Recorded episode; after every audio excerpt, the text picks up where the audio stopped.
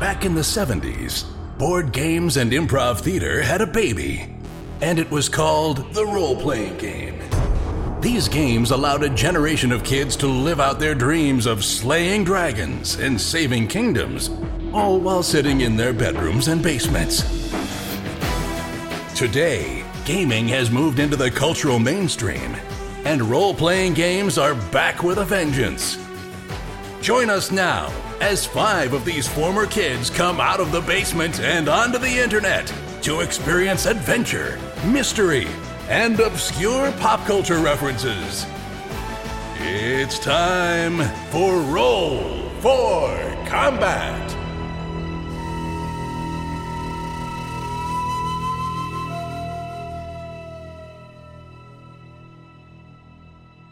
Hey everyone, welcome to Roll for Combat. I'm your GM and host Stephen Glicker, and in this week's show, the boys finally finish book two of the Dead Suns Adventure Path, and they start on book three. They also hit a milestone. They hit level five, which we're going to find out is a big, big upgrade from level four. Also, this week, my GM PC tip is why you should always let your PCs have a couple of really easy fights. So, for those of you brand new to this podcast, welcome. We are an actual play podcast where we play the Starfinder Dead Suns Adventure Path. As you heard, we are up to book three out of six books. In addition, we also play Starfinder Society games. We also play Pathfinder Playtest Society games. And we have lots of interviews from people from Paizo pretty much anything to do with Starfinder or Pathfinder you'll find on this show, although currently we have an emphasis on Starfinder. Now, for those of you who are brand new and joining us, this is an episode where we're going to be doing a recap of what has happened from episodes 1 to 47, also known as books 1 and 2 of the Dead Suns Adventure Path. So, if you just want to jump right in and don't want to listen to all those other episodes, which I completely understand because that's like 60 hours of podcast that you might not want to listen to, you might just want to jump right into the story, I got a treat for you. We have a complete recap of everything that has happened since book one. And for those of you who don't want to listen to this, it is about eight minutes long, so you can just skip forward once it starts, eight minutes, and you'll get right back to me, and then you could start listening to this week's episode. So, with that, take it away, voiceover guy. Thanks, Stephen. The Roll for Combat adventure begins with our four heroes Hiroji, the Lashunta operative, Rusty, the human envoy, Mo, the Vesk soldier, and Tuttle, the Ysoki mechanic, and his battle drone Cheddar, traveling in a small space shuttle heading towards Absalom Station.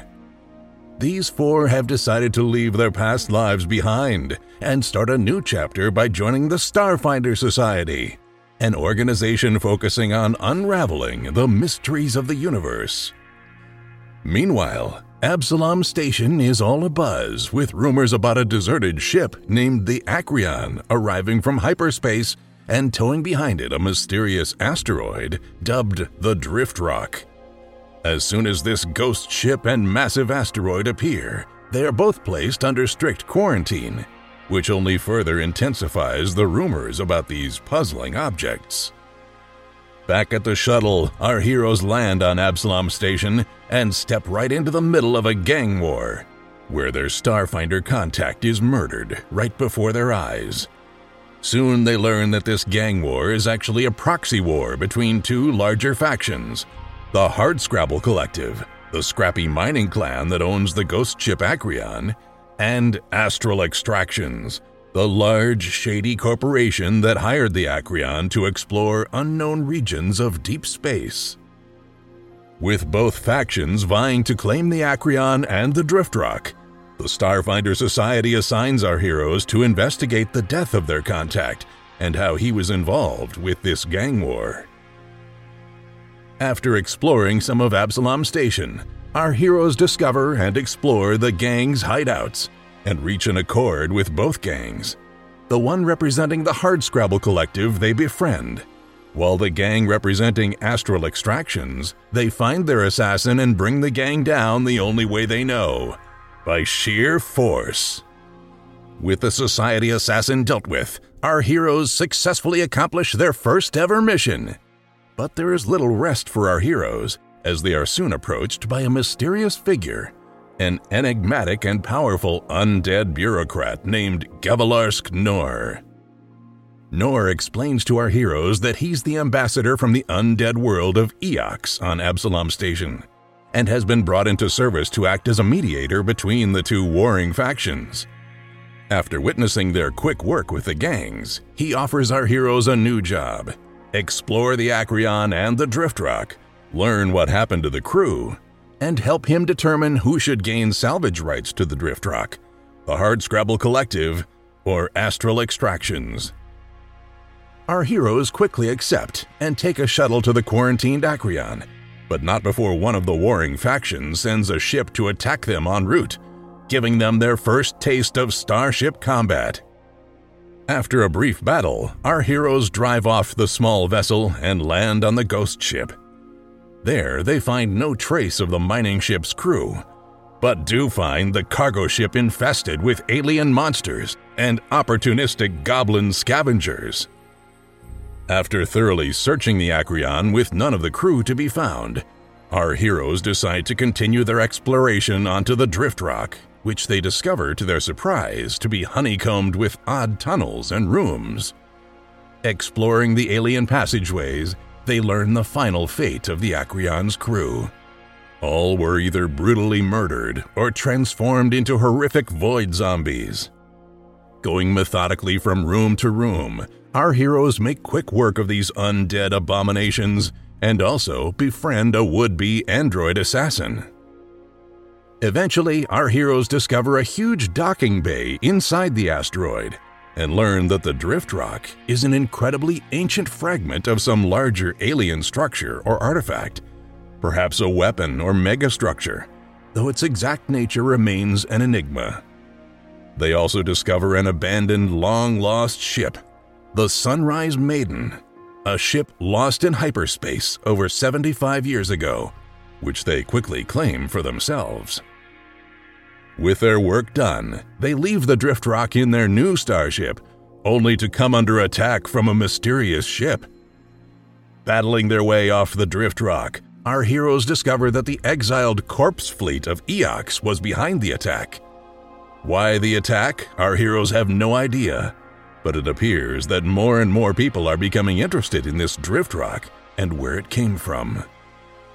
Eager for more information about the Drift Rock's origins, the Starfinder Society sends them on their next task a trip to the planet Castrovel, home of some of the best universities in the Pact Worlds, so that they can try to learn about the alien symbols found throughout the Drift Rock. Arriving at Qabarat University of Xenoarchaeology and Xenoanthropology on Castrovel, our heroes have to navigate the politics of academia, which turns out to be trickier than fighting off undead alien horrors. However, with their newfound fame as the Drift Rock Explorers, our heroes manage to convince the university to help them in their research. Eventually, our heroes uncover an obscure pre gap reference connecting the alien symbols. Deep in the heart of the untamed Castrovel jungles might be an ancient, forgotten elven temple city called the Temple of the Twelve which had supposedly found evidence of an advanced extraterrestrial civilization long ago. In search of the Temple of the Twelve, our heroes embark on an overland journey through the teeming jungles of Castrovel's western continent. After suffering a stampede of dinosaur titans, dangerous flora and fauna, poisonous mold storms, and invisible beasts, our heroes face their true nemesis members of the Cult of the Devourer. This doomsday cult are likewise interested in the Drift Rock secrets and followed our heroes to Castrovel in search of the same secrets.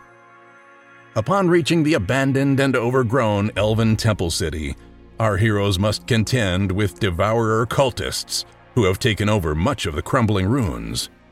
After several fights, our heroes defeat the cultists and rescue a kidnapped doctor from the university. With the doctor's help, our heroes learn that these ancient elves had discovered an almost unimaginably immense megastructure called the Gate of Twelve Suns, which relates in some way to the Drift Rock and potentially to an ancient alien superweapon. Unfortunately, the cult of the Devourer is now also looking for the Gate of Twelve Suns, and though our heroes might have defeated the cult's agents on Castrovel, those cultists were receiving their orders from a secret asteroid base in the diaspora. And it appears those cultists now have a head start on our heroes in finding this Gate of Twelve Suns. A big head start. We join our heroes now, fresh off their victory at the Temple of the Twelve, racing to find the hidden Devourer base in the diaspora before they can find the Gate of Twelve Suns and potentially destroy the galaxy. Hey, thanks, voiceover guy. So there we go. There is the recap of books one and two. 47 episodes, packed down into eight minutes. I'm very curious what that's going to be like when we get to book five and six. Hopefully, I can still keep it down, or that recap might be like an hour long because there's a lot going to be going on in the near future. Anyhow, with that, let's jump right into book three.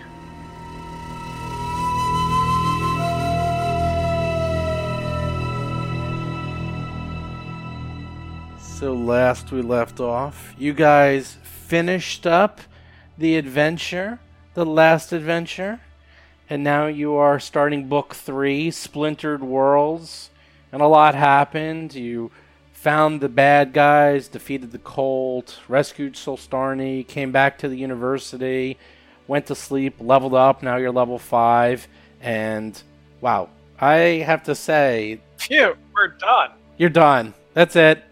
New new adventure path We'll start something next week. What? Now, you guys between level four and level five is a huge level because first you get four pluses to your stats. You increase four of your stats by plus two. And you, you just guys got really powerful. Like every level, you always level up, and I look at your characters, but I couldn't believe the jump. You guys got everything. You got more resolve points, way more hit points, way more stamina points, way more everything. It just became like a whole new tier, if you will. Why, why don't you guys tell or review, since none of you know what you leveled up or how you look and feel this morning? and you meet up in the university, why don't you say what what you improved upon to make yourselves that much better for the team? Well, the university, I think, has been good to all of us. I think we all picked up a few languages. John Stats is playing the Vesk soldier, Mo Dupinsky. Uh, that'll definitely help out with Rusty when he tries to buff, bluff people. Well, no. why don't, why don't you start? And I don't know what you mean about bluff, but uh, why don't you go ahead and start? I heard a tall tale when I heard was on the mountaintop last time. So I picked up uh I picked up some strength. I needed a little bit of strength. I'm only 21 strength, so uh, Mo, Mo's getting a little bit. Uh, but he cannot afford the new strength upgrade, which is 7,500 uh, credits, I believe. So uh, that that that's that that's something he's saving money for. So he hasn't spent anything, but uh, uh, strength, intelligence, constitution make me a little bit more durable, and um, I think dexterity was the other thing. That Wait I a second, up. intelligence? Are you telling me the university actually worked? Mo actually got a little bit smarter. Yeah, it actually worked on Mo. He picked up a uh, culture, uh, so he can do knowledge checks on uh, military matters. Um, he actually is not in the negatives uh, for intelligence, so uh, he can help out with mysticism. You know, not too crazy, but uh, it's uh, it was it was good. It's high enough that you can defeat Chris once in a while, which will be oh so embarrassing. Oh, I don't know about that. I don't know about that. Uh, yeah, the we have some skills monkeys. Their their skills are pretty high, and I also got a feat. Uh, I got a uh, I got a new uh, feat. What was what was my feat? I picked up um, my feats are cleave, which I've yet to use. I've only had one opportunity to use it, and I kind of missed it. Yeah, for some reason, all our uh, all our opponents mysteriously are not adjacent to one another. So uh, uh, I cleave has been useless. Uh, coordinated shot has been very good so far, uh, but then the rest is uh, weapon focus uh, weapon specialization, and vertical focus, which all synergize next to another, one another. So I'm pretty. Uh, I get benefits for every single weapon, and obviously I can use every single weapon. So uh, that's Mo. Nice. Why don't you go next, Mr. Operative? All right. Chris Beamer is playing the Lashunta operative, Hiroji. Well, Hiroji also is working on his three-year degree and uh, has picked up a, an unusual language since he already has Elven Elvish. He picked up Drow just for the heck of it, so he can speak. Nice. Probably never run into a Drow, but whatever. Um, yeah, got much more nimble, tougher, smarter, and more charismatic. Um, skills are all over the place. Got a little bit of everything, but a uh, couple of big things. Does have. I'm focusing on the uh, the whole sort of mobility theme for this character. For Hiroji's um, mobility is feats that sort of go into that. One is this new one is nimble moves, so uh, he can ignore 20 feet of difficult terrain. Uh, seems to be something we run into a lot of. So uh, after that experience with that uh, field of difficult terrain we had to run across while getting sniped at, he, he wanted to train with that. Allows him to take guarded steps in difficult terrain too, which is nice. But also uh, gets to uh, have something called a cloaking field, which is think predator, think the uh, invisibility shield that predator has. Nice. It, liter- it literally is that, and uh, it allows him to like use stealth like in plain sight, and just it's very good and it recharges. So it's like you got a number of rounds, but then it recharges throughout the day. Like one round per minute comes back. And as far as offense, trick attack is where it, where it's at now. It's going to be trick attack uh, all day and all night because he does now do an additional 3d8 damage on trick attack. 3d8. Yes. Whoa. Yes. Oh, So that means three. That means 3d8. yeah, three extra damage. Yeah, That's three so if he damage. with so with with his junky Right. little arc pistol, if he hits with the arc pistol with trick attack, he'll do 1d6 plus 3d8 plus 2 damage. If you hit. And John, that was very insulting. It's an average over the course of it, so sometimes he's going to do four damage, maybe even up to four and five. Uh, it's impossible to do four if I hit. It'll be six Eh. minimum. Eh, I believe four. I, I believe there will be damage mitigation, and you'll end up. You'll do what you did last time. You were the only person I've ever known to actually heal the enemies more than Oh. once. More than once. I know. That's exactly right. And then, um, yeah, I didn't really. I need an upgrade to my weapon. Definitely, I need a new a new pistol. Is what I need. But I don't have a lot of money, so I didn't do that. Uh, but I do have some cool jump jets attached to my armor now, so that's kind of cool. They're kind of limited, but it does give you a little like jump boost and uh, 30 feet flight, and that's pretty much it. Um, I'll go. Bob Marquis is playing the human envoy, Rusty Carter. Uh, look, I, I think it's great that you all learned so much. Uh, so, but Rusty tell explains to you all in perfect Elvish that honestly he's the same person that he ever was. I mean, it's, he's he's you know, look, when you're doing things right all along, there's really no reason to actually develop any new skills. Now, I did pick up one of those jump jet things, but otherwise, honestly, I, I'm really no different than than I've ever been before. Actually, it's you know, I'm just the same extraordinarily competent, you know, combat fighter, diplomat extraordinaire, swashbuckler, operative, soldier, technomage that I've always been. And I think that's actually just what you should all expect. What? And I'd like to roll my bluff against the party right now. Oh, I heard something about Technomage. Oh my Uh, god! hold on, let me add it. Let me add a d6 to that. Hold on, oh, he rolled a 19. Okay.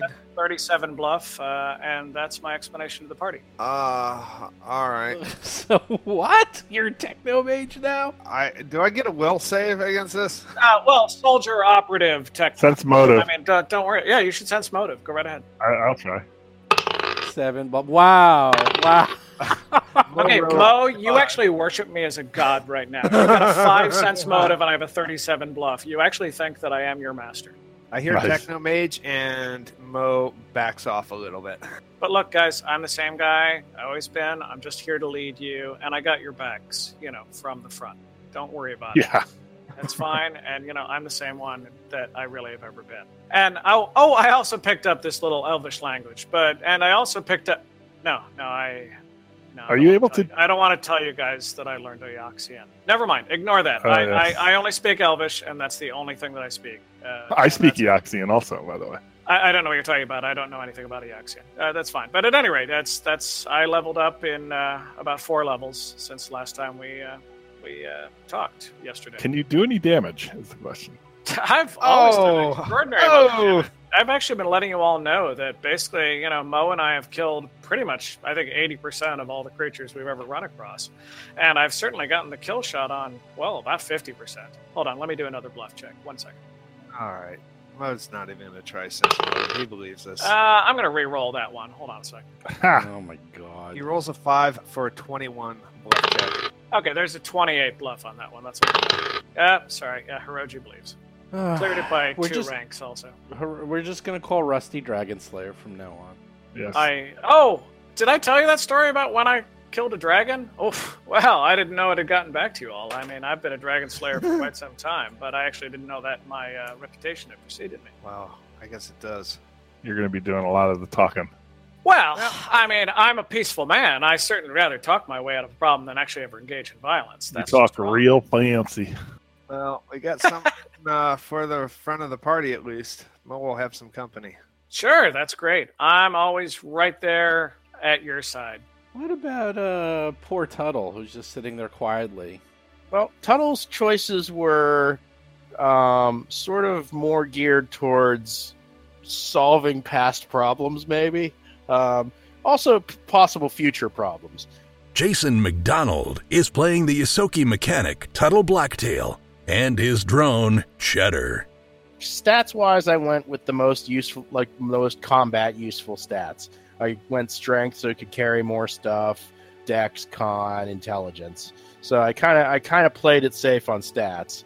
Um, but then let's see for his feat, he took technomatic da- dabbling, so he now knows a few technomancer spells, just like a couple cantrips. And the one that I thought would be useful would be uh, comprehend languages. So he can now theoretically it probably you know knowing our luck it probably still won't work on the alien writing but you know it might be it might come in useful at some point. I thought about taking magic missile but i didn't think it would scale all that well.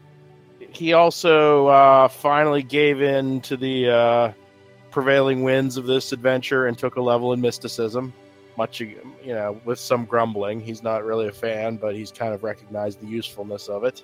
He also got an augmentation based on his near-death experience climbing the the uh, Temple of the Twelve, he took climbing suckers. Oh, nice. So he now has he now has little climbing suckers in his paws. so he now has a, a climb speed of I think twenty, Nice. and that's basically Tuttle.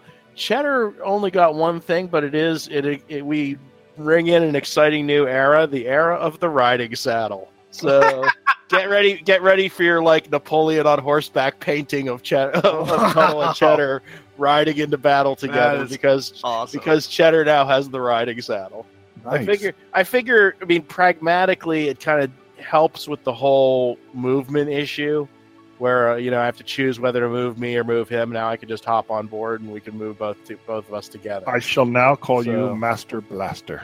So those are those are the main changes to the Tuttle Cheddar combo this level. So Tuttle Cheddar Master Blaster. we are now one entity. Embargo on. Which one of you is master? Which one is blaster? I'm just checking. Uh, I believe I'm still the master in this relationship. Okay. You see, even just from The fans might disagree, but I, I like to think I'm still in charge. I'm so happy you chose that because it's just gonna be it's just such a funny sight to see Tuttle sitting on Cheddar, who's like half goblin with chainsaw wings. It's just nuts. It's just this. It, The optics alone were worth the worth worth the choice. I, it's like you you started out so normal. You had like this battle drone. You were like this professor. Now you have a half goblin, half robot. You're learning mysticism. You're riding in the battle. Like what is going on? What is go- you're you're Buckaroo Banzai, man? What the hell? You're, you've gone insane. Wait till we're like level 15 or something. He'll be he'll be barely recognizable. No, he's Wait. going to go back to the university. To like, it's going to be like when the hobbits go back to the Shire. It's like, who is this guy? they're, not gonna, they're not gonna recognize He's you. mystic and I mean, you even took some technomancy. That's insane. Little spells, little. Finally, magic. Oh my god, first time ever, except for Rusty, But just of like course. it was just like the utility ones. I took like the psychokinetic hand, and I took a telepathic message as the as the cantrip ones, and then I took um, comprehend languages as the actual level one spell. Now the hand is cool because you can play a lot of pranks with that hand. Let me tell you. um, can you do spellcrafting?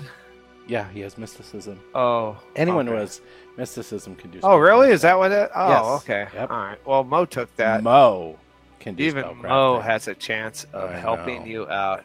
But Hey. yeah, after all these moments where does anybody have mysticism, and I'm going to sit here saying no, I figured I finally should take a level. If it's good enough for Tuttle, then it's good enough for me. I have three uh, ranks in In mysticism. in, uh, in Discord, I've uploaded a, I think an artist representation of you and Cheddar. Uh, now that you have your new ability from the movie Labyrinth, it's obviously the knight. Oh my god, that is genius. The labyrinth, the knight on the um, Yeah, he's he's the little tiny guy who rides on the dog. right on the dog. That's totally you. That's I'm, I'm gonna change your picture to that. Yes. And he was like the most annoying guy in Labyrinth too. oh yes, and the least effective as well. He was the the Don Quixote of it. Zoe, what are these suckers you got, Jason? I actually oh climbing suckers. they actually give me climbing cool. because I figure since climbing is strength based, I'm never going to be good at it, so I might as well get some help. Oh, I forgot to say, Doctor Tuttle, the the the cow got out. Should we close the barn door now? Should should we close that door? There, there is a little bit of that. I had a twinge of guilt when I was like, "Boy, I just basically made a really good character for the module we, for the adventure path we just finished." Just one module behind. I also realized that I had three days of environmental protection that I never used. So yeah. But I like to think most of the things I put invested in are things that are going to come up again. I mean, yeah, I'm hoping that we run into difficult terrain at some point again. I thought about that feat actually, the one the, the twenty feet of the ignore Nimble twenty move, feet. Yeah. yeah. I thought about that Yeah, one, me but too. Uh, but I tend to be in the rear, so it doesn't impact me quite as much, and the riding saddle also gets around it. And Cheddar has jump jets, so you Yeah. can be in the That- riding oh saddle. Oh my gosh, that is awesome! I can fly in this in the riding saddle in short bursts. That's a get out of dodge uh, maneuver. That is, oh god, Jump that jets are that, great. that riding saddle is the greatest thing ever. I'm so happy you chose that. it's gonna be, it's gonna get wacky. It's it's that's what I'm Well, gonna and I always figure if I want to set Cheddar into melee, I can kind of jump off in mid mid turn or whatever. So Yeah. we'll Only Tuttle- downside is we got Tuttle leaping off and like t- rolling in a ball as Cheddar goes into combat. you do have kip up, so you can just stand up. Wow, this really worked out well because you can literally jump off, kip up. Man, deploy the mouse. Yeah, that's good, man. Or Moxie, not kip Bob, Moxie, but you know what I meant. You can It's like, the same thing. Yeah, Yeah, it's yeah, a it's racial version thing. of the same concept. Yeah. Wow, that is.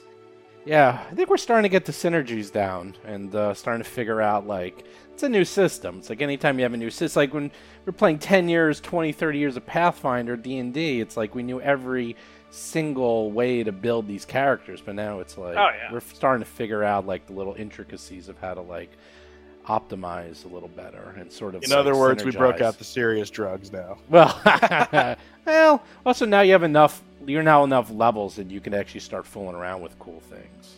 So What, what I want to know is when you can put on the sidecar on your cheddar motorcycle, your cheddar chopper. Oh, that'd be good. oh Oh, my god, We could all put on a bunch of sidecars. We could all ride. Oh yes, you know you can you can just stretch those out a bit. You can't. Cheddar could have a second passenger, but it would have to be a size smaller than him. So I'd have. So if I had like a pet monkey or something, I could let him ride side, Ooh, a mini me. of like a cheddar. Spritle and Chim Chim thing going on.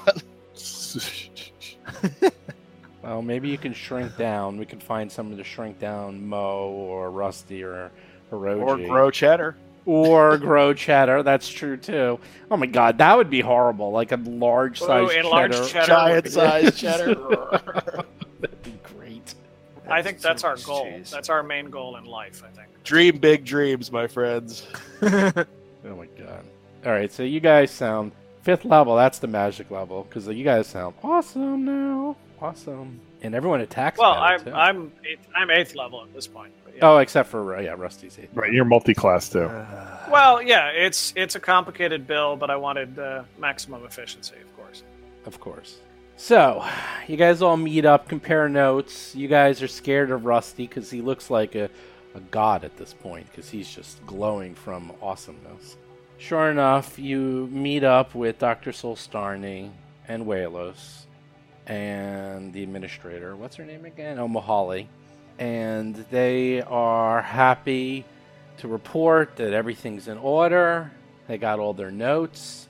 Walos is sad to see you guys go because he understands you're probably leaving at this point. Probably go back to your exciting life in the Starfinder Society.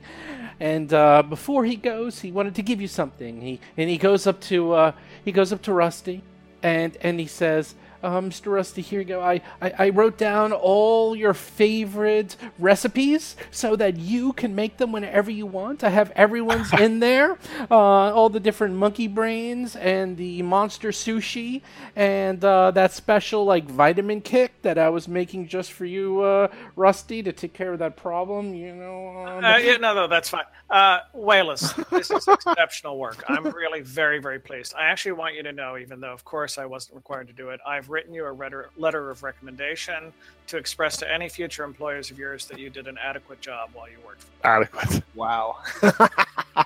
I hand him, I, I hand him a piece of paper, and I say that's fine. You know, now uh, it's you know, in the future, I will actually suggest that you try not to be a little so forward, you know, and stand a little farther back. But at the same time, I think you did an okay job. wow, that is awesome. And and you of course are going to make those recipes yourself, right? Well, I, I uh, I'll save the uh, recipes and you know Give it to your point- next valet. At some point, my staff will take care of that. Right. Of. Your personal valet will.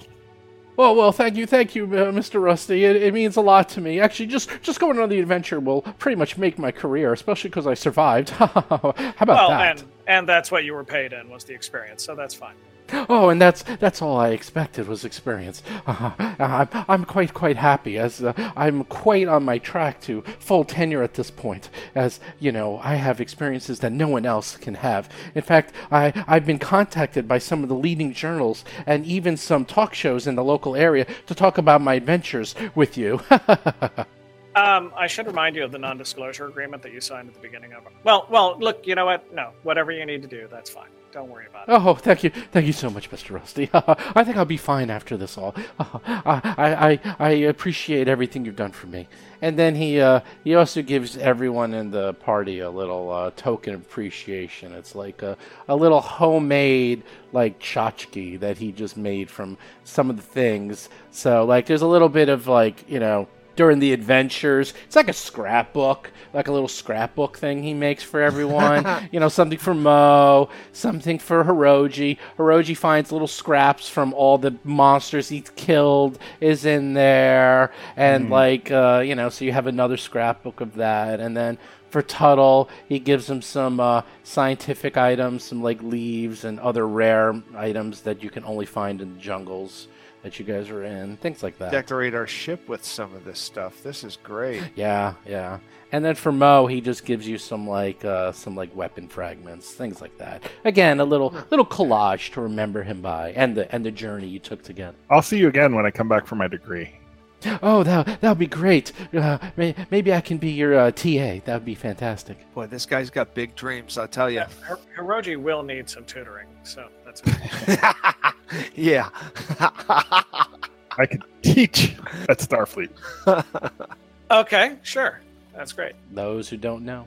Anyhow, and Solstarni is also super excited.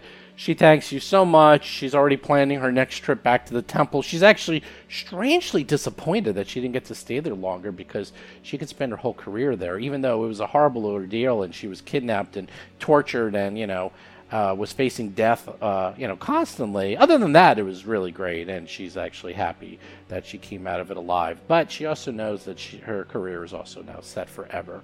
And she also says, if you guys ever need help with anything, just let me know. I'll be happy to try to uh, give you any information on uh, uh, your continuous quest. Actually, is there anyone here in the university who knows anything about the asteroid belt? Oh yes, of course. Uh, you also know that I mean you do have Space Google, so like you know, Yeah, you I can know. take a 20 on anything as long as you have connections to the outside world. So, and you have time. So, but they definitely have people who are experts. Why? What? What? What, what do you need to know? Uh, how can we help you? Uh, we've traced a signal to such and such a location, which I show it to her, and anything, any information you might have about that region would be very, very helpful. Oh, I'll tell you what I can do. I'm gonna go check out with some of the uh, associate professors, and I'll get back to you. I, I I hear you're going back to the station, so uh, what I'll do is uh, I'll radio some of the information to you uh, on your trip back, unless you want to stay here for a few days. Oh God, no. I mean, no, no. Thank you. That's very kind of you to offer. Oh, okay, okay, sounds good. And with that, she uh, Maholi gives you back, you know, gives you your credits, gives the honorary degree information to uh, to uh, Hiroji, so he can So come actually, back. it's an on, it's an actual honorary degree. Well, you're going to come back for three years, and then you'll actually get a full scholar. It's a full scholarship, actually. So what, a- what does that? Does that have any practical effect? Game Yeah. effect? yeah, learned knowledge. You'll find out. It could. It could have a practical effect later on. How, how can I can I do a uh, online courses so I can do it quickly? Sure, sure. She's like, "Oh yeah, of course, of course. We have online. You can you can start your education now, and uh, yeah, you there's some of it's it's like self-paced, so you can start that because there's a lot of those long space flights. It takes you days or weeks even to get places. So yes, excellent. She's totally set you up with that, so you can start your degree ahead of time. Oh, by the way, what what field of study are you interested in, Mister Hiroji? Death and destruction. Death and destruction. Archaeology. Excellent. We got it. We got lots of that. We got we got alien archaeology, space archaeology. There's 20,000. There's a 100 different levels of archaeology. We'll find you the one that deals with like, you know, death and destruction and the history of killing. Yes, I I don't think she it. was really listening, was she? Yeah, Mo, she was she, she was listening. Sort Mo of. pounds on the uh, ground with the uh, the foot of his pike uh, when he hears that. He likes that a lot. He respects that. That's the first thing that's uh, been said that he understands, actually. So, So with that, um, you guys can go back to your ship if you're ready. I mean, you could stay here and shop. I mean, anything you really need is here. You got some credits. Um, you did buy a few things, obviously. Some of you bought a couple of minor things. Other than that, let me know if you just want to go back to the station. Chisex. We didn't is sell anything, waiting. right? We haven't really sold anything. We sold everything. You sold everything. you sold it all. Wait, We what did- We're did? done with shopping. We did with Mhm. selling. We did buying. We're done with all that. you can buy stuff at Absalom if you want. Uh, offline later Yeah. on. I don't really need to buy anything. I'm good. Yeah. Yeah, th- I Um, mean, pretty much everything was all that stuff, like the extra armors, the swords, the guns, all that was sold. Like, um, all We're uh, Well, someone kept that 1d10 short ranged gun, right? That would yes, be me. the disintegrator pistol was kept, the D suit was kept, the psychic booster was kept. Yes. Um, everything else was sold. I'm waiting for the day that Rusty uses that weapon. He has to be like 15 feet away from the enemy to do that. So, I'm gonna be Uh, watching Well. I mean, I've always bravely been as close to the enemy as is practical. I've been dragging around a arc pistol, and it's not come into play, even though it does spread damage. So, um, We Uh, want you up in the monster's face. yeah, yeah, it's uh. Anyway, uh, one thing that Mo was going to do, uh, he he's kind of cheesed off that these guys got the better of us, and he is keeping tabs on the news feeds for any news about. Uh, I think the Starfinder Society is the place to go, but he's also looking to see um, how wide the news has spread of uh, these guys. The, the, the, the I'm sorry, the discovery that they made of uh, about the twelve stars. Oh, the yeah. So to recap, I mean, Jason went through it last week with what you discovered. Basically, let's do a quick recap. Oh no, yeah, you can do a recap, but he's uh, he's more interested in the Starfinder Society's reaction to the news of this. Well, that you'll probably need to find out when you get to meet Chisex, because he's not going to discuss that publicly. Oh, that's not a, on an open channel. Okay. No, But the discovery of the Temple of the Twelve, that has definitely been in the news, but that's more like been on like page 12. You know, that's definitely not that's not, that's been like fun facts, you know. It's it's nothing big. It's more like yeah, oh cool, they found this cool temple and they're doing some research and it was pre-gap. But to be honest, there's a lot of that in the jungle. Like in the Ukulam, that's pretty standard. So this one's kind of neat. But other than, you know, like a few mentions, it's barely been barely been mentioned in the news. Right. Okay. And nothing that you guys did was mentioned. Like it's completely uh, washed over. It's it's like, oh, you guys found this cool thing in the jungle. Doesn't mention you. It just is like a Oh. a a expedition from the university. You know, it's it's completely like this is a wrong that is needing of a right. I can see where the next adventure is going. We have to correct this.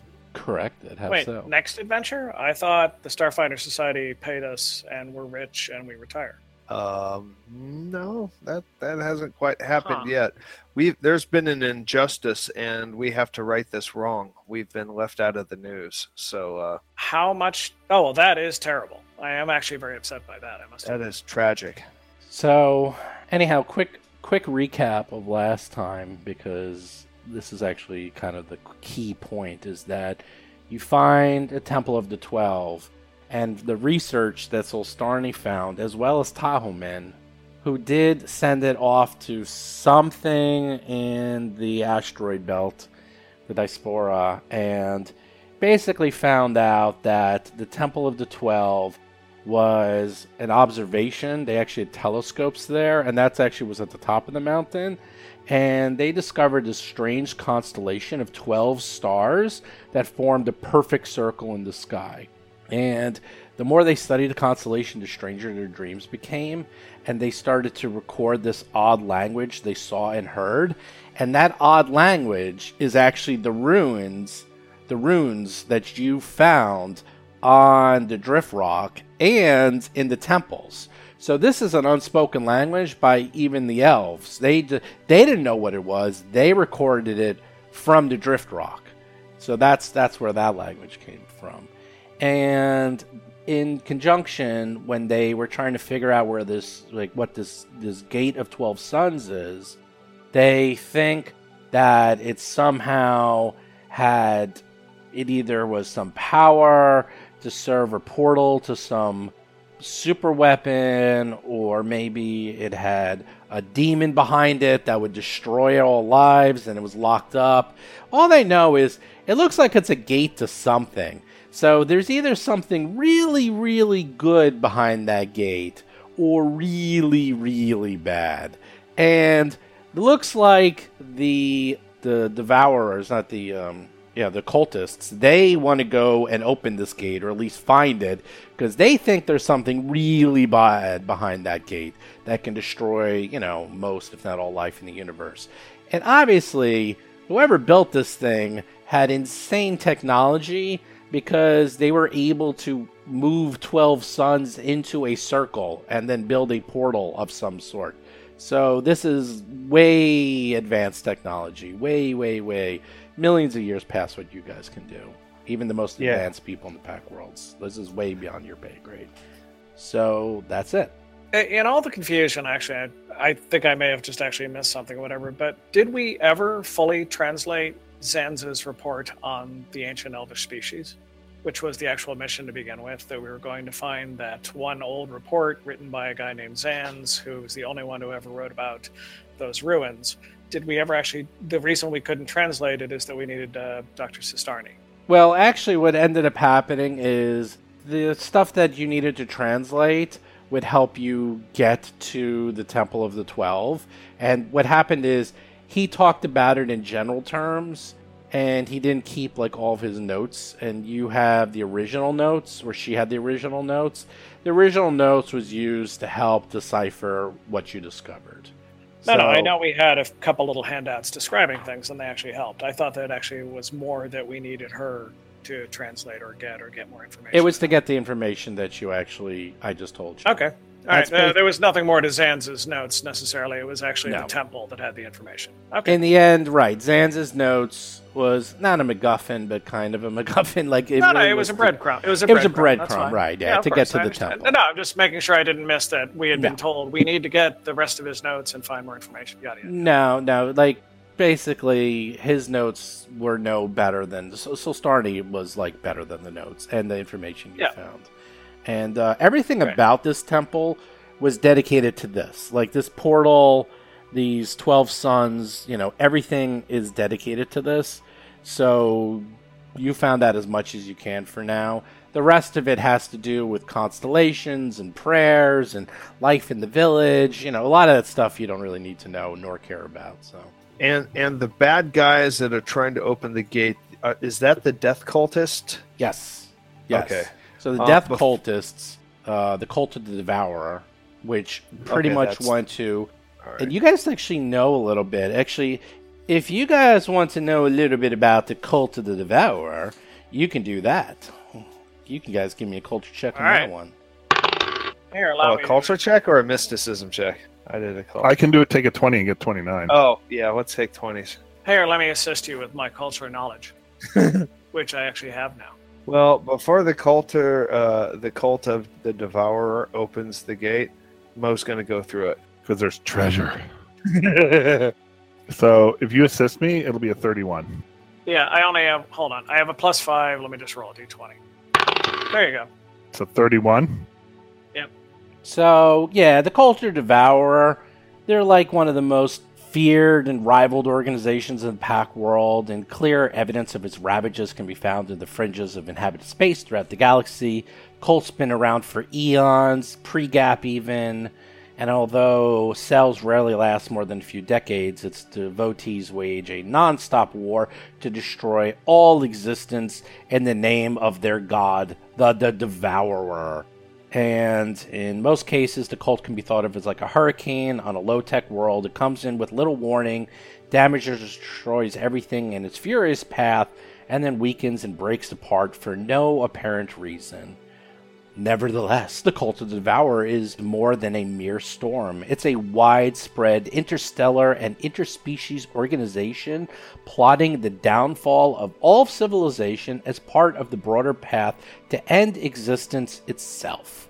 Although the cult is made up of largely anarchists, its efforts are surprisingly well coordinated and carefully considered. Only by understanding the underlying motives through uh, rogue organization of the cult's various cells, divine agents, and sects can the true threat of the cult of the devourer be understood clearly. They have no basic headquarters, no leader that you know of. It's very chaotic, and just by the fact that it's chaotic, it's hard to know exactly how they set up or what they're they just sort of appear and try to kill people and then disappear. They're really just pure chaos. That's all they are. That just wants to kill and destroy and maim. And you guys So- know that because everyone you've killed, they seem to welcome it whenever they die. They seem to be happy, including the guy Hiroji snipered in the face. So there's lots of sex. There's like different sex and there's different like you don't know a lot about those, but supposedly there's like different organizations within it. The one thing you do know is that they do specialize in those really nasty weapons, which you managed to get. They have things like those disintegrator pistols that is pure evil and only someone like Rusty, oh that's right, Rusty, would get. And they have disintegrator rifles. They have disintegrator cannons, believe it or not. And How about a Verteron B disruptor? that is what those all are. That's what they Yeah. are. That was just on uh, yesterday. I just watched that episode, by So the good. way. Um, and they even have these weird melee weapons called ghoulish pain claws. They're they're kind of like almost undead claws that they put on their hands, and then they put injections. You can actually inject poisons and other horrific things into the claws, so they both attack you, scrape you, and then inject you at the same time. These seem like just lovely people. Yeah. Yeah, yeah. And they even have their own fusions, things like annihilators and um, Yeah, they have a bad. Actually, you know what, Chris? It is that they actually specialize in disintegration techniques, and they even Nice. have fusions that will fully disintegrate people on death. So Nice. there you go. I like that. I want that. Okay, it's a little above your pay grade. They're very hard to find, and yep, lots of fun stuff. So there you go. That's that's who basically is trying to find this this this gate. So that's who you're sort of after. Uh, when was the actual last? Hold on. I mean, it's an astro- It's an astronomic.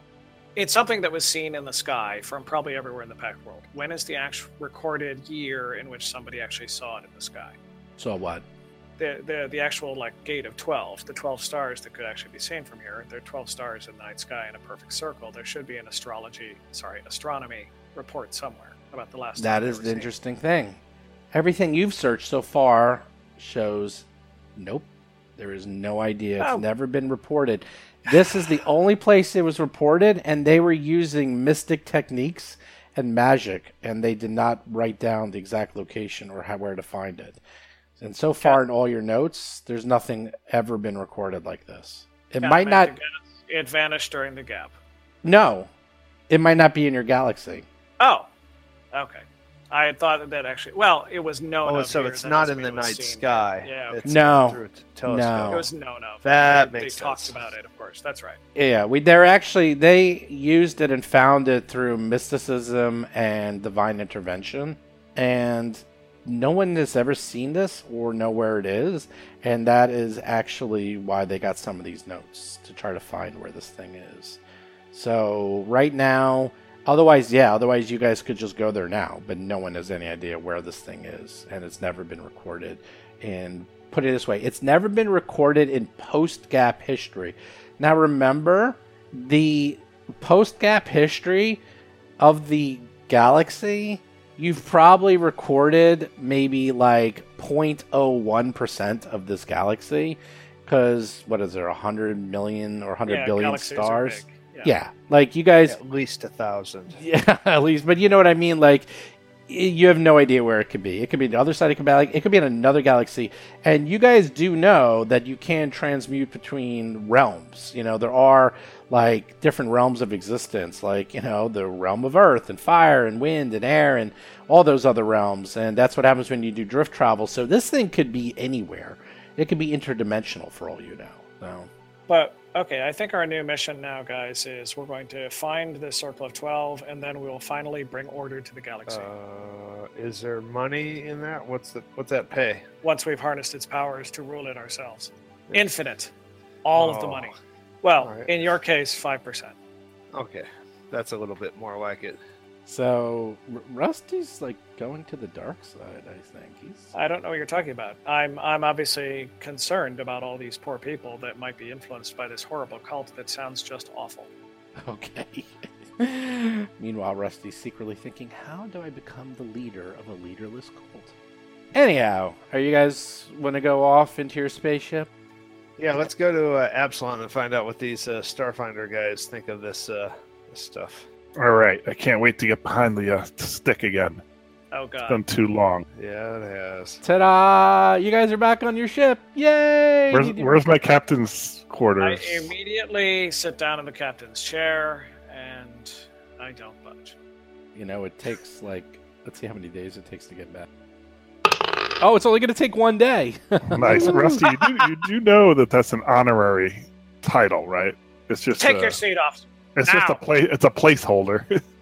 That's it. I'm making an intimidate roll against uh, Hiroji. Yeah, Mo pretty much believes Rusty is the captain of the ship now. Mm, That was a terrible intimidate. I rolled a three. I mean, still a 17. But all right, that's fine. So maybe just you won't laugh. obey me today. Tuttle Tuttle scrambles the comms so that Rusty's commands come out in like really high helium voice. Sit down and get to your station right now. I am going to start talking to Rusty in, in the Oxyan just for fun. okay. This is Rusty's reply. I'm like, I speak this language that no one else speaks, and I want to say some things about Rusty. He smells really bad today. he must have been in the sun for a little too long. I The odor is hard to take in close I quarters don't, now. I don't react at all, but I do get up and I go to my quarters immediately. And I chose. Wow. So, so up the chair's up for grabs. I will command. Mr. Cheddar, you have the con. Security. Yes. All right. Uh, so one day goes by. You still don't get the information back from uh, the university from Solstarni because it's only been a day. You guys get back pretty quick, and you are back on the station. Ta-da! You're back on Absalom Station. So Excellent. uh, you have been ordered or requested to go see Chiseks as soon as you arrive. Let's go. Oh yeah, definitely. We, he's our first stop.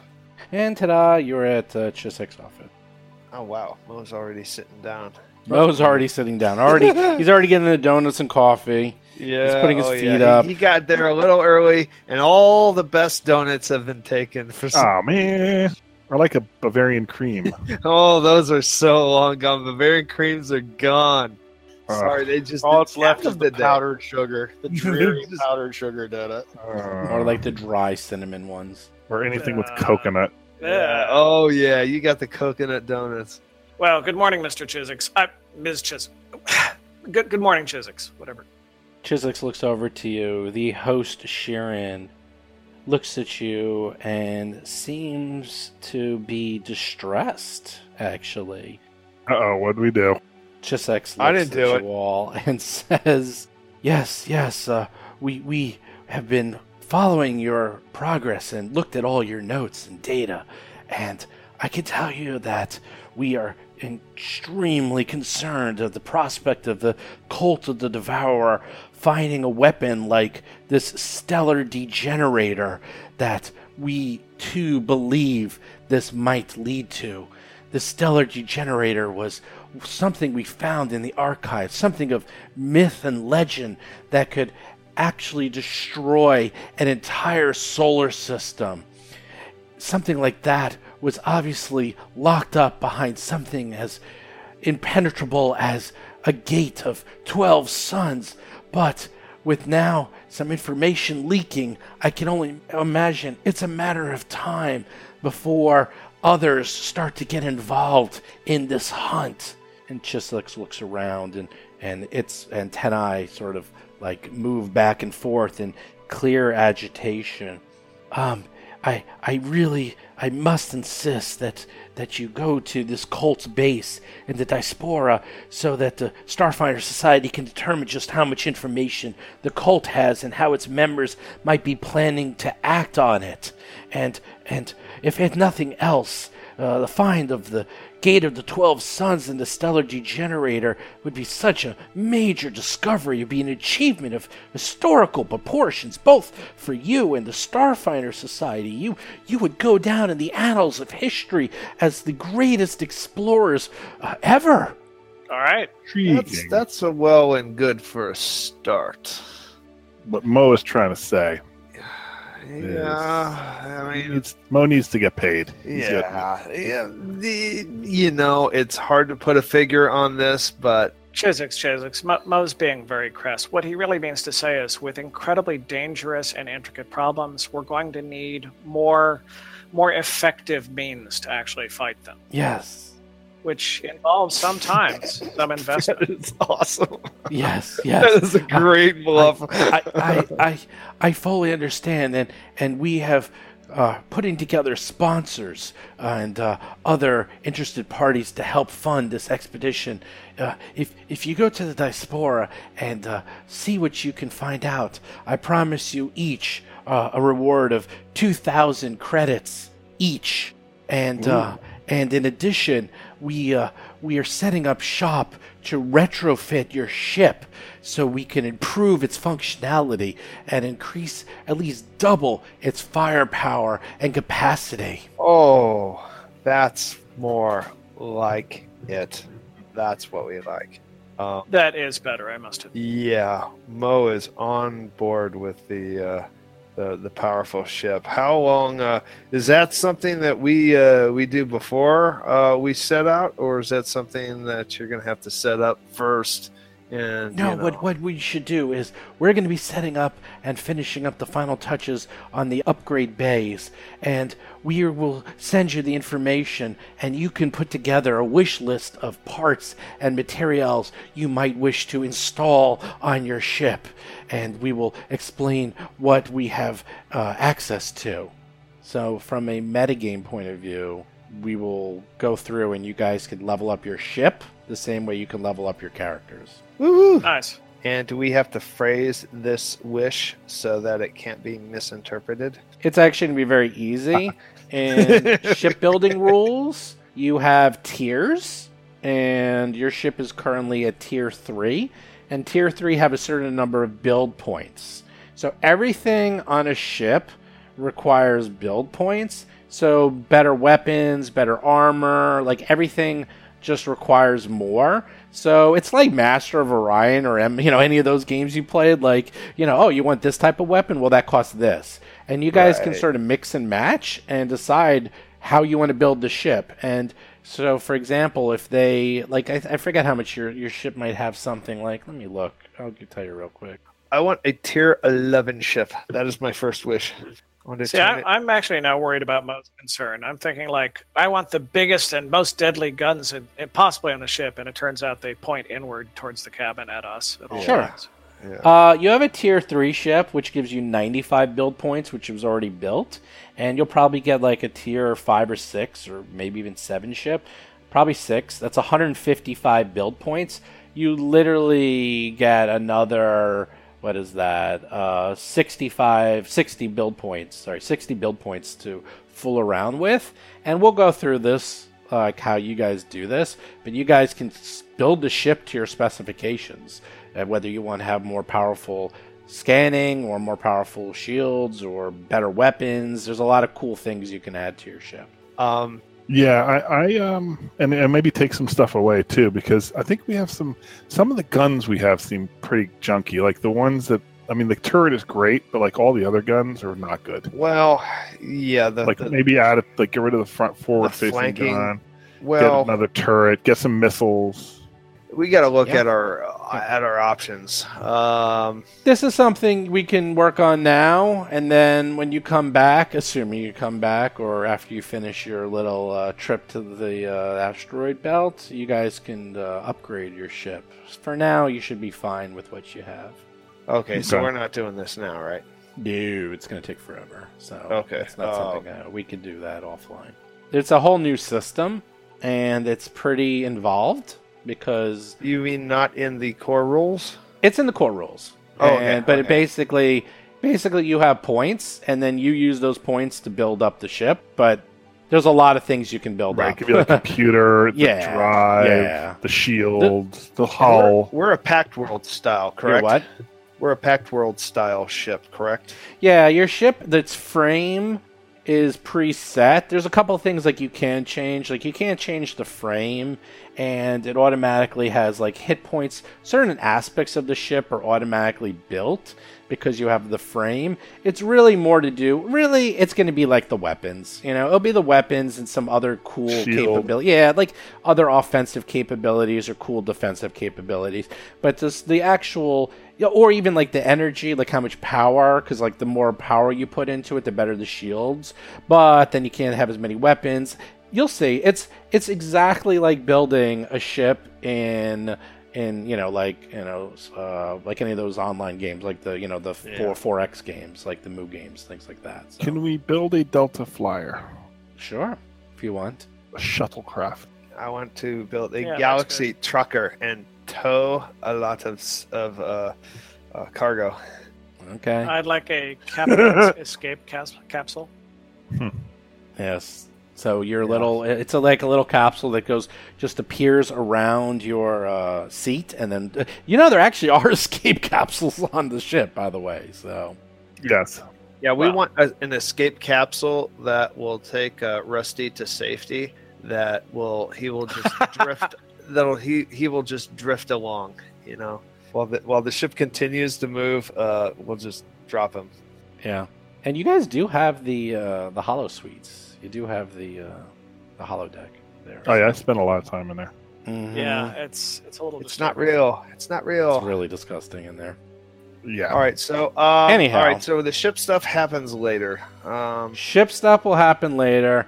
2,000 credits each will happen later. I like that. oh, what? Not up front? Not no, up front? No, not yet. And she, Chiskisk needs time to gather the resources, and we're gathering uh, sponsors and additional parties concerned about the cult's threat. Keep in mind, the Starfinder Society is still rebuilding, so we need to spend some time and show them the threat that is uh, in existence. They also have to hold a bake sale. Yes, that too. You know, Astral Extractions has deep pockets. You know. Oh yes, Ah. yes. Yeah, I, I still actually uh, prefer the uh, the, The hard Scrabble or whatever. yeah the collective. union the union boys. I honestly think that a they're probably all criminals, which means they have better contacts, but also they're probably more widespread and have fingers in more pies at all levels of society. Anyhow, so with that, is there anything else you wish to buy or get before you go on your suicide? I mean, your mission. Wait a minute. Wait a minute. Where are they sending this? Oh, yes, you actually get some information back. let's let's let's pay, let's pay attention now to the environment before we actually just go. so you do get the information from Castrovel from Solstarni, and she was able to determine the approximate location of the Devour cult's base in the Diaspora. It appears to be somewhere in the treacherous stretch of several hundred asteroids known as the Field of the Lost. Hmm. Okay, sounds great. Sounds like an awesome place. Let's see. Excellent directions. Uh, Great. we need. Fortunately, we want to know more. Yes, there's a reliable drift beacon that floats just outside this region of the asteroid belt. But without an exact location, you're going to have to search the field of the lost for clues to find the Devour cult's base. There's several hundred asteroids. It was on one of them, and you need to know figure it out.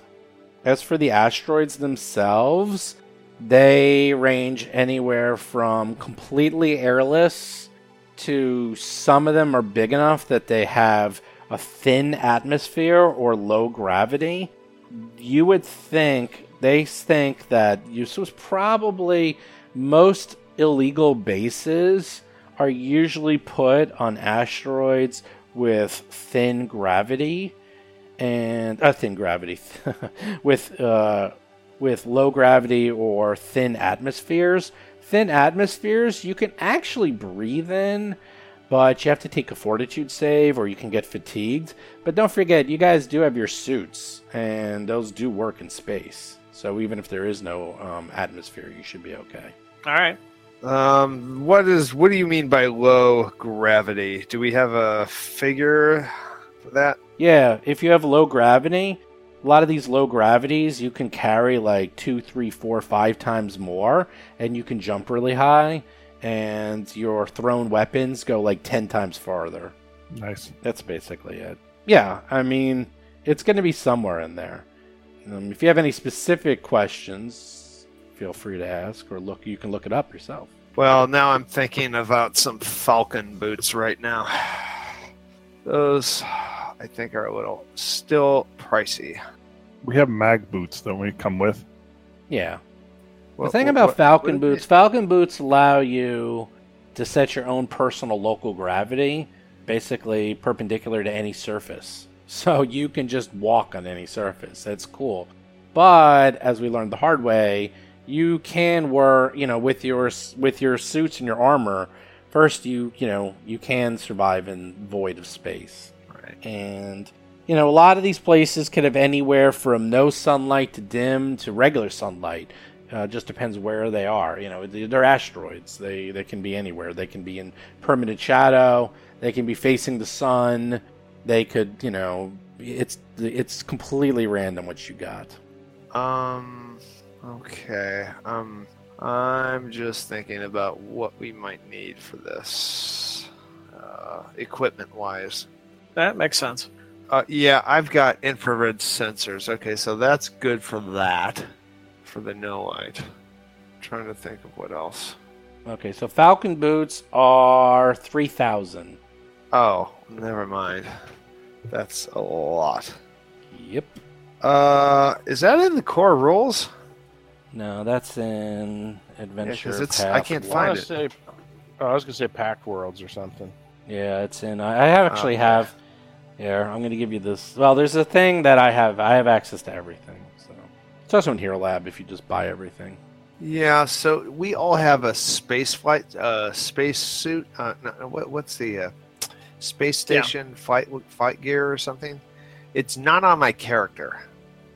It's never been on my What do you mean? Space station flight gear? No, Yeah. What do you mean? Spacesuit flight gear? No. I'm looking for it. Hold on. Uh, look at under look under F, flight suit station wear. That's it. Flight suit station wear. Ah, Um, I think it was something we started with. Yeah, I But- think that's like the cheapest starter armor you could get. Oh, okay. Maybe you didn't get it because you had better starting armor. Maybe, yeah. I just thought it was a. I thought it was an outer.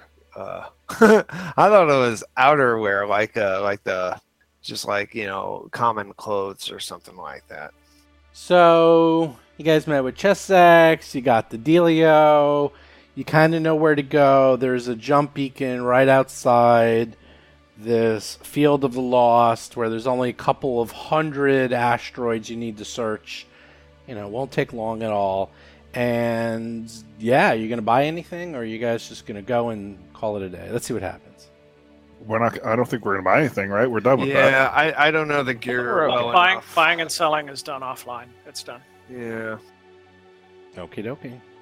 Rusty spoke, so that must be the, the case. Yeah. No, I, it's it's what we've all agreed to three times and never done. I'm just talking about if there was like things you wanted to buy quickly, like Yeah, we didn't know what the things like environment was before Yeah, we uh, yeah, that's completely new legitimate. message. got the new mission. That's what happens when you got a captain, a rogue captain, out of control with power. he is out of control. Anyhow, Well, no, it's a player request. It's not the character. all right. So you managed to jump back into your ship, get it all fueled up, get some food and fun times, some board games, everything else. You find the beacon that you can jump to. It's going to take six days to get there, so you got a little bit of time to spare. Well, I got six days of, of doing my online classes, That's right. That's right. xenoarchaeology. That you mean your University of Space Phoenix? Yes, Yeah. xenoarchaeology. uh, Mo is going to ask uh, Rusty, where is his captain now? Oh, I'm sorry. I'm in my quarters at the moment. Knock, knock, knock. Oh, come in. Hello. I Yes, would like to know if um, I'm okay sleeping where I was before, which is across the hall. Yes, that's fine. Actually, to be honest, we can now call that your cap, your room. Oh. well, we'll need to share it. With Oh, one of the other good. Crew, of course. Thank you, sir. All right. Of course, Be- as you were. All right. Thank you. Bye bye. Mo's not selling like girls or Vest Scout cookies. Girl Vest cookies. We actually Liz- could Lizard all have our own rooms. Like, Well, they have two beds in each one. They're intended, obviously, to be shared. yeah, but there's only four of us, though. Well, five if you count Cheddar. So- Yeah, Cheddar's not going to get his own room. Well, Ch- Cheddar should be there's a cargo engineering. bay. There is engineering. Actually, yeah, Cheddar can cargo actually bay. be can run the ship while all four of us sleep. I think that makes Oh, sense. that's a good idea. Yeah. Yeah. Also- Autopilot. Yeah, there's the I'm not answer. sure he's that advanced. He's a he's a smart guy, but I'm not sure he's that advanced. Eh, only one way to find out. That's actually a big discussion on the Paizo forums is can a drone act as a crew member Crew in member. combat? And the answer is been no. Um, Definitely no. Yeah. Can you hire henchmen like crew? Because it seems like we are under crewed in a way. You could. You could. The ship can handle at least six. Yeah, you could. Well, look at the. If you see, there are six escape pods. So there you go. There's seven beds How too. much uh, do you know offhand? As you know, this is maybe too late to ask, but how much would a crew member cost for a six-day voyage? Well, I don't know. I mean, if it's like fifty credits, then sh- why not? You know, Let me check. I like to have a better edge. This is a nice ship. It's nice. I don't know. I would have to look it up, and it, it, it wouldn't be. Yeah, I didn't think you knew. Yeah, I don't it know. the, there actually is rules for that, but uh, I gotta have to look that up. It's uh, it's not that cheap, and it's per day. It's better to find a, a wall house and um, and uh, you know find. Oh, by the way, while you guys are traveling through space, and Mo, who's like said he's keeping track of things, you do read that Woolholz just signed a huge deal to publish all those recipes from the adventures in the uh, the jungles, and it's going to be Woolholz's Jungle Safari. Wow. Um, let's Wow, hope it's yeah. it, it's worth it to him because it's it's it's going to cost him his life. Is, are we going to get a cut of that? Yeah, God. that's the question. No, of course not. It's actually going to the university. All proceeds, he said, were going to go to the Oh, university and charity. You mean you mean all profits, and then he does creative Yes. accounting so that eighty percent of the income is not profit. Yeah. Okay. Right. Uh, Rusty, get on get on the uh, uh, long range subspace to your lawyer, please. Let's get this worked out. Uh, yes, I want to do that. In fact, I want to hire a lawyer. I, I have some credits left. Space lawyer. Well, keep in mind, so far everyone's been doing well. Let's see, Clara has uh, she's been doing fantastic. Uh, the Goblin who survived, he has he also has a cooking show, but he's on TV. Woolholz has a cooking book deal, and uh, Solstarni is like has enough research to last her a lifetime. You guys are really doing good work. You guys We got, a, everywhere. We got a Midas touch for everyone except ourselves. exactly. That's right. You guys, whoever hangs out with you, either ends up dead or really rich and famous and powerful. Yeah. And it seems more often the rich and powerful thing. Yeah. Yeah, don't worry about it. Um. Anyhow, do you guys do anything else in your six-day voyage? Do, do, Uh, do, just study. do, I study do, my classes. Do, do, do, do, do. All right. Lots of lots of calibrating the sensors. Is that a euphemism for something? I just know they do that a lot on Star Trek. Calibrate That's right. sensors. Calibrate the sensors. Calibrate. Calibrate some more. Calibrate. Take care of those tachyons. Okay. You Clear some manifolds or something. I don't know. You jump out of drift space, and sure enough, there you are in the remote and relatively hostile area of the Field of the Lost. Ahead of you, you look on the view screen, and sure enough, hundreds of asteroids, all different shapes and sizes. What are you going to do? I say, uh, all crew members report to the bridge, please. There's I'm sure we're hundreds. complete. I'm sure we're completely safe in an area of space known for space pirates. Yeah, everyone to the bridge. We got to all hands on deck. Yes. Thank you, Mr. Hiroji, for gathering the crew. I'll take it from here. Um, I'd like man. you all to man your stations and give me a status report. There are hundreds of asteroids. We were not prepared for this. Actually, fun fact: there are tens of thousands of asteroids, Mr. Mo, more than you actually could possibly imagine. Oh wow, his mind is blown. I'm sorry, excuse me. I was human splaining to you. Uh, what, what I meant to say was uh, there are hundreds around here. Is that correct? Well, yes, the the asteroid field itself is gargantuan, and there's even small cities and towns uh, throughout the diaspora. But this area is known as the Field of the Lost. Uh, ahead of you, you see irregular chunks of rock and ice, and occasional ominous fields of green and blue floating through an empty void, with the vast field of stars for a backdrop. There are hundreds of asteroids in this area near this drift beacon. So, where this occurred, you have sort of a coordinate where you can search, but it's going to take a while. Like, it can take days, weeks. to- It's going to take a while to find. There's a beacon, right? That's what we're looking for. No, the beacon is what brought you here. The drift beacon Oh. brought you to this area. So now you're in the area, but now it's the equivalent of a needle in a haystack. Oh, So, can we do the? Uh, well, let's do the data thing. Let's start scanning for life signs. Eliminate all asteroids that don't have any. life. I'll, devi- I'll design a search pattern. Yeah, actually, Sure. this is all you, isn't it? Tuttle? Yeah, you can give me a computers check to figure out what you're going to do and how you want to approach this tunnel. Well, tell me what you want to do, and then we'll do the computer check. That's how it's going to work. Basically, I want to kind of design a search pattern starting with like the larger asteroids, scanning for signs of um, outposts or colonies or anything like that. Okay. Sweep the sector for loot. 19 on your computer's check. So you manage to program it, and you start the arduous task of scanning the asteroids, trying to see if there's any trace Tracing scan, remnants. grid one four three. exactly. Well, it's like 001, Soul 002, 003. You're just going through them all. This is going to take a quick math. In one day, we'd go through 3,600 if it's one second like that. No, it's not because you actually have to fly through and actually go and take time out. It's no more like Ah. a few minutes per, so it's going to take a little while.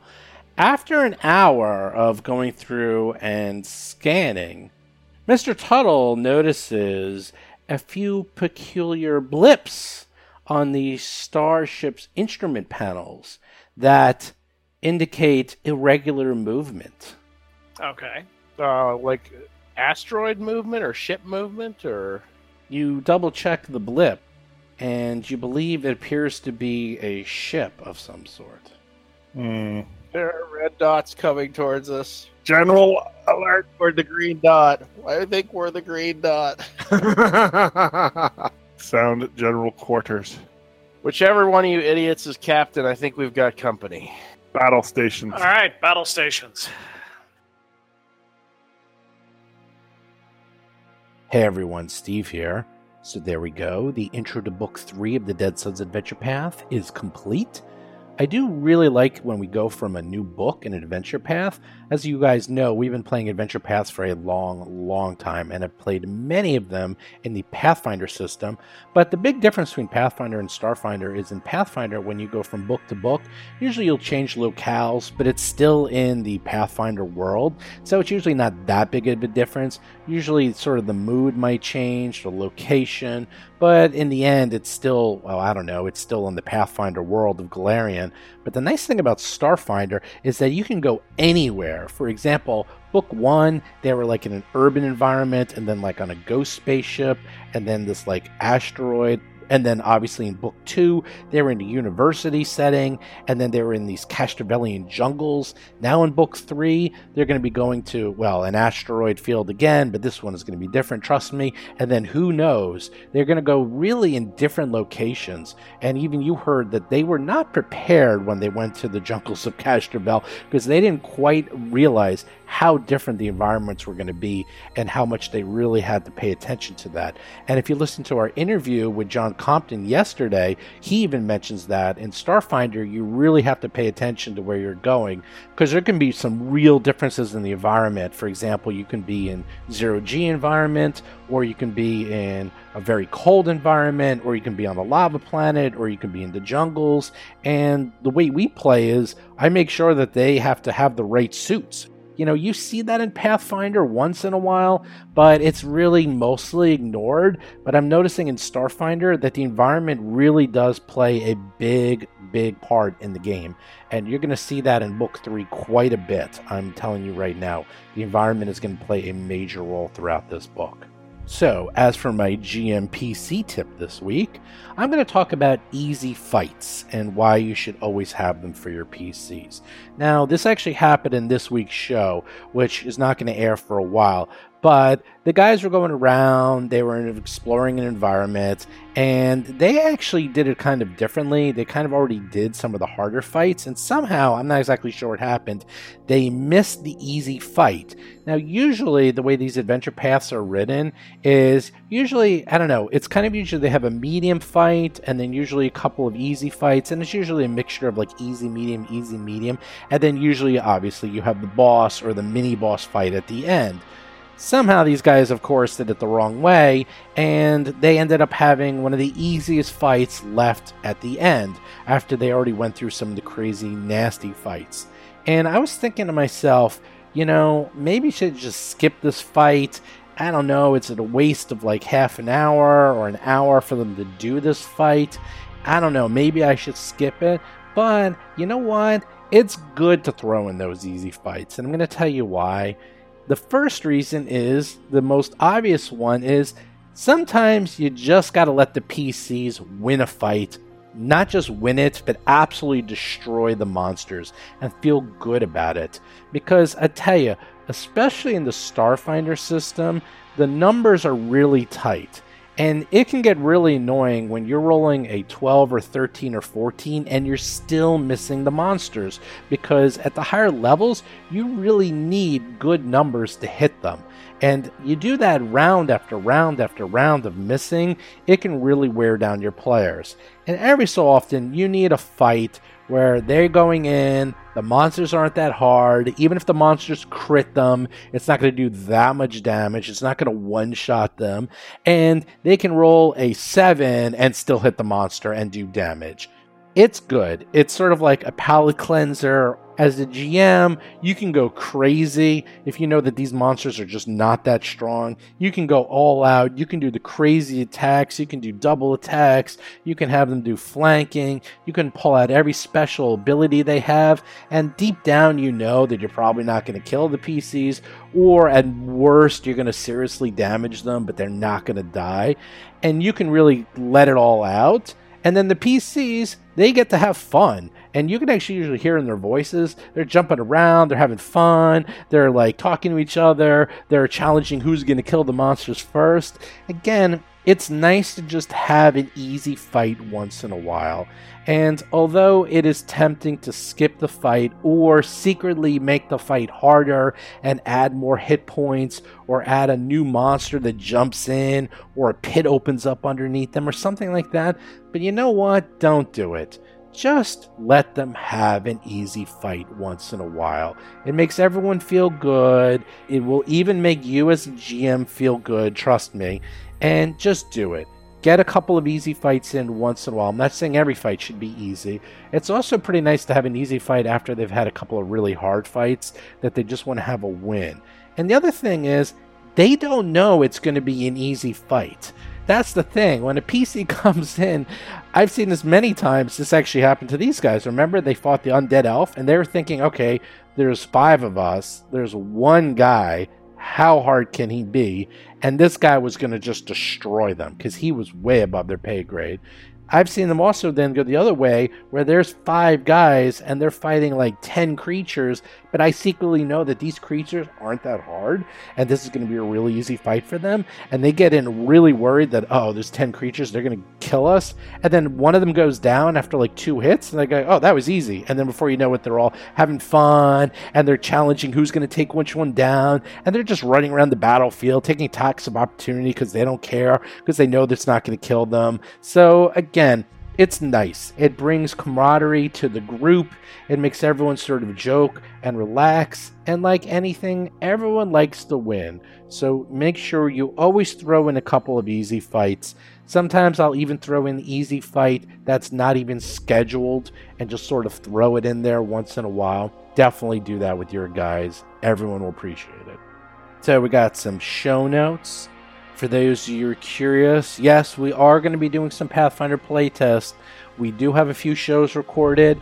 The issue is it's August. Everyone goes away. I'm going away. Bob went away. John's going away.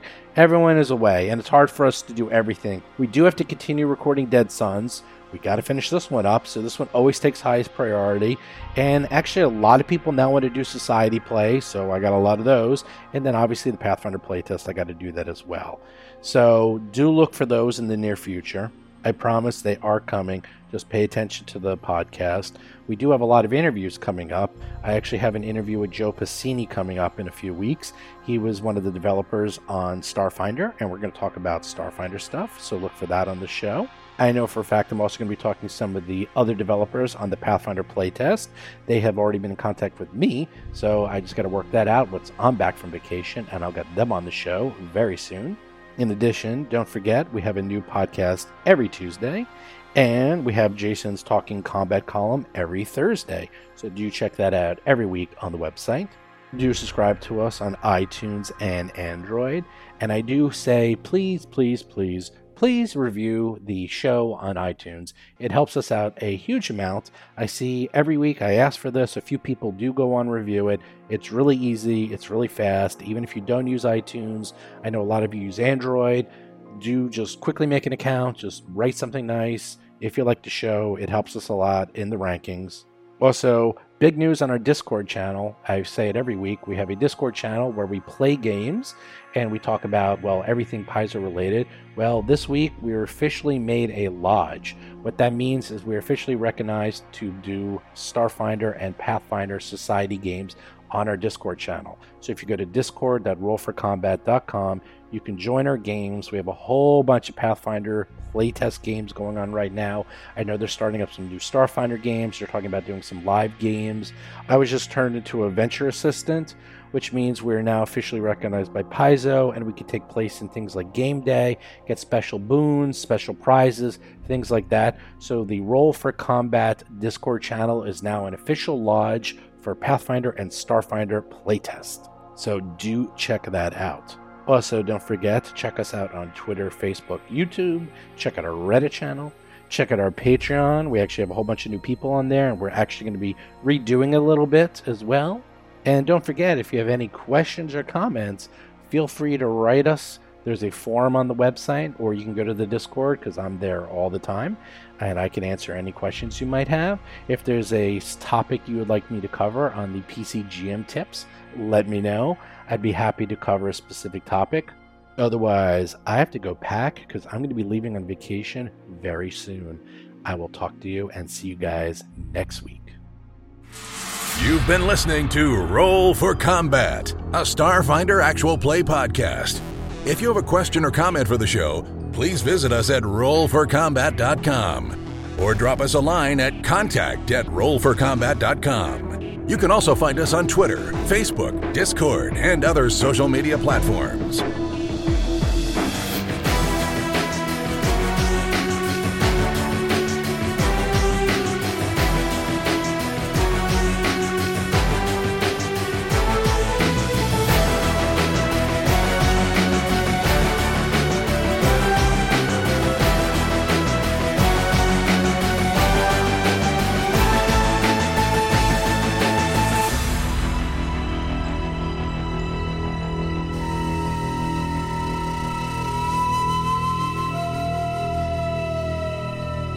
You've been listening to Roll for Combat. Until next week, always remember it's evil. Don't touch it.